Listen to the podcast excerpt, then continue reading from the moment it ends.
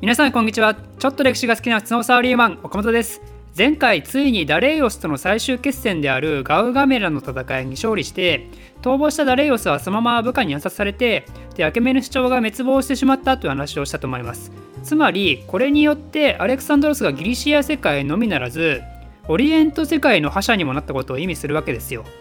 ちなみにですねダレイオスの死によってペルシア帝国は滅亡したわけですけどダレイオスを暗殺したベッソスという人物が新たなペルシア王として名乗り出すんですよね。これはねアレクサンドロスをめちゃくちゃ怒らせるわけですよ。そもそも主君殺しをする時点でアレクサンドロスからしたらふざけんじゃねえって感じでやっぱアレクサンドロスは英雄ですからね。卑怯なことをする人間が大嫌いなわけですよ。あとダレイオスは敵だったけどやっぱりペルシアの大王ということで相手に対するリスペクトの心はしっかり持ってたと思うんですよ。なのでアレクサンドロス軍は道端に捨てられてたダレオスの死体を見つけるんですけどダレオスに対して盛大な葬儀をしてダレオスをきちんと葬ってあげるんですよね。そしてベッソスに対して俺がダレオスの敵を討つという名目でさらに東へと進み始めるんですよ。まあ少なくともペルシア王を自称してる人間を放っておくことはできないですからね。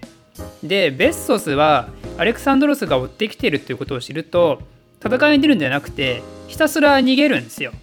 だからまあそもそも王を名乗るような資質は全然ないんですよね。で結局ベッソスも仲間だった人から裏切られてそのまま捕まってアレクサンドロスのもとへ送られるんですよ。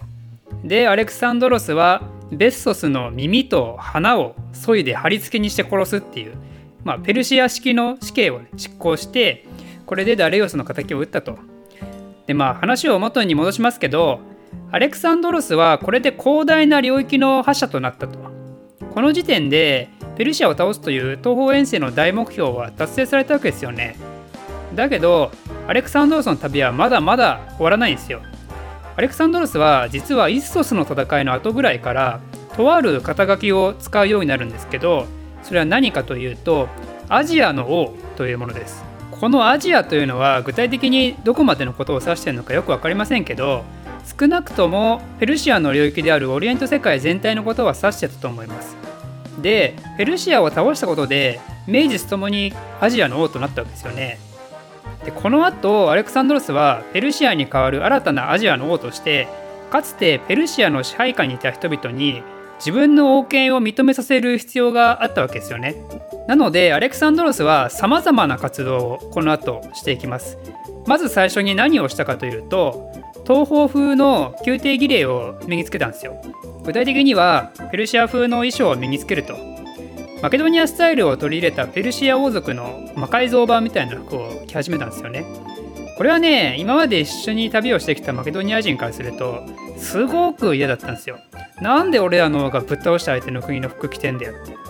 アレクサンドロスって戦闘中自ら前線に赴いて暴れ回るような性格もあって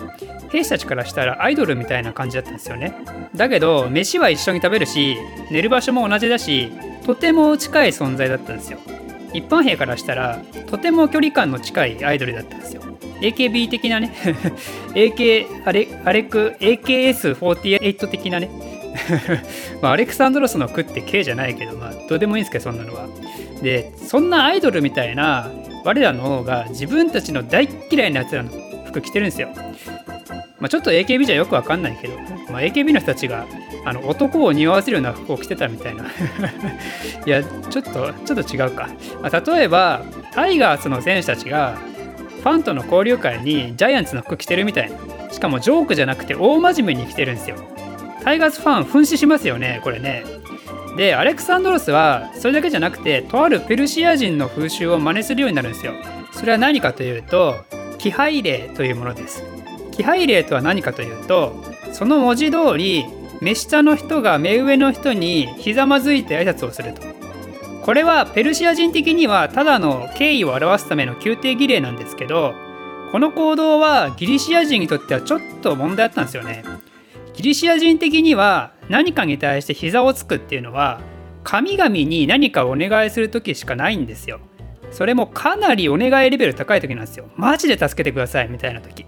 普段は立ったまま両手を天に差し伸べるぐらいでいいんですよ。だから神にすら毎回ひざまずかないのになんでアレクサンドロスにひざまつかなきゃならんのだってなるわけですよ。アレクサンドロスは確かに偉大な王ですけど神ではないと。だからギリシア人的にはある意味侮辱的な行動を突然強いられたと思ったらしいんですよね。これはあまりにも反発がすごかったのでギリシア人とマケドニア人には気配令のルールは免除されたようですよ。で極めつけにはアレクサンドロスはめちゃくちゃ贅沢をするようになるんですよ。ペルシアスタイルはめちゃくちゃ豪華って話はあのイソスの戦いの時にしたと思いますけどアレクサンドロスもそのレベルかもしくはそれ以上に豪華な暮らしをし始めるわけですよ。今まで一般兵と同じような生活レベルでめちゃくちゃ距離感が近かったはずなのにいきなり越見用のすごく大きな部屋を持ってでその部屋は金銀財宝がふんだんに使われてたりとか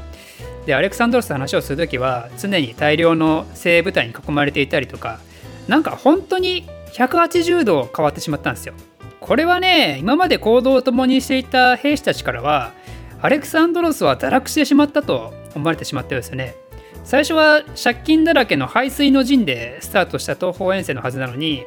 めっちゃ金持ちになった途端これかよみたいな。成金のすごい版みたいな。成金のアジアの王 みたいな。だからこういう行動の変化によってマケドニア人とギリシア人たちはとても混乱してしまったんですよね。俺らの代をどうしちゃったんだって。どうしちゃったんでしょうねアレクサンドロス。彼はね別に堕落したわけではないんですよ。彼も彼でアジアの王になるべくいろいろ考えてたんですよね。先ほども言いましたけどアレクサンドロスは新たなアジアの王としてそれまでペルシア王の支配下にいた人たちから自分の存在を認めさせなければいけなかったんですよね。でその手っ取り早い方法は何かというとペルシア式をそのまま継承することですよ。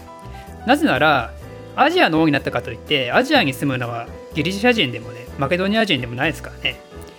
逆にマケドニア式みたいな一般民衆に近い王なんてものやってると舐められますよね。こいつなんかしょぼくねって。ダレオスあんな豪華で迫力すごかったのにベンツの S クラス乗せたのに新しい王様は軽自動車かよみたいな。そしたらどうなるかというとベストスのような新たなペルシア王を名乗る輩が現れてもおかしくないと。だからそういうことが起こらないように王としての威厳を示さなければいけないと。このようなねこれ見よがしに王の偉大さを見せびらかす行動のことを王権の視覚化と呼びます。でその王権の視覚化を駆使するのがペルシア式だったんですよ。これはねやっぱ巨大帝国を統治するにあたってはね必要な要素だったんですよね。それに対してギリシア世界って、まあ、マケドニア王国だけど他は民主性がすごく強い文化だし自分を神のように扱う人物はフィリッポスがいましたけどだけどあれはフィリッポスがすごすぎたからある意味特別なケースであって基本的にはその王権の視覚化みたいなのはむしろタブーですよね。だからギリシアっていうのはペルシアとマジで真逆な世界観なんですよね。それに加えてペルシア人たちからの反乱を抑えるためにも養殖にペルシア人そのまま据え置くこともしてるんですよね。なのでペルシアを壊したからといってギリシア人だけがトップに立ってペルシア人はみんな奴隷になったとかそんなことは全然ないわけですよ。もしそんなことすると確実に要所要所に反乱分子が現れますから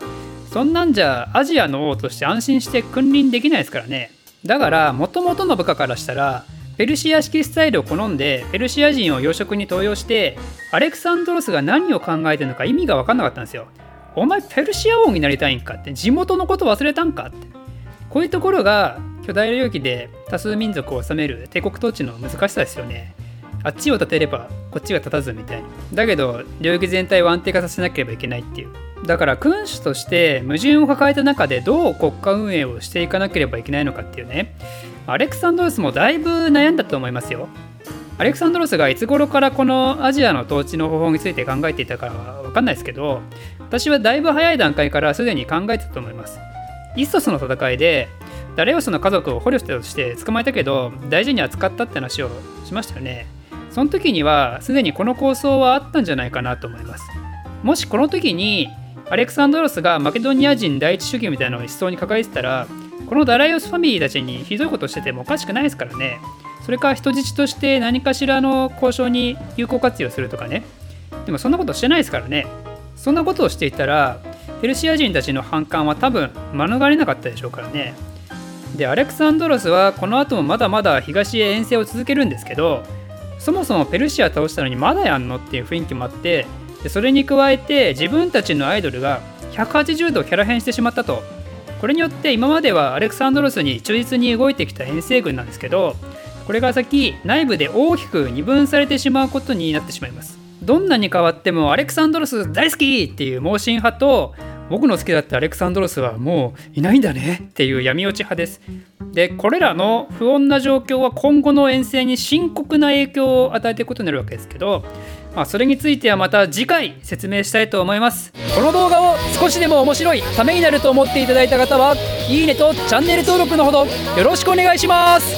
ではまた。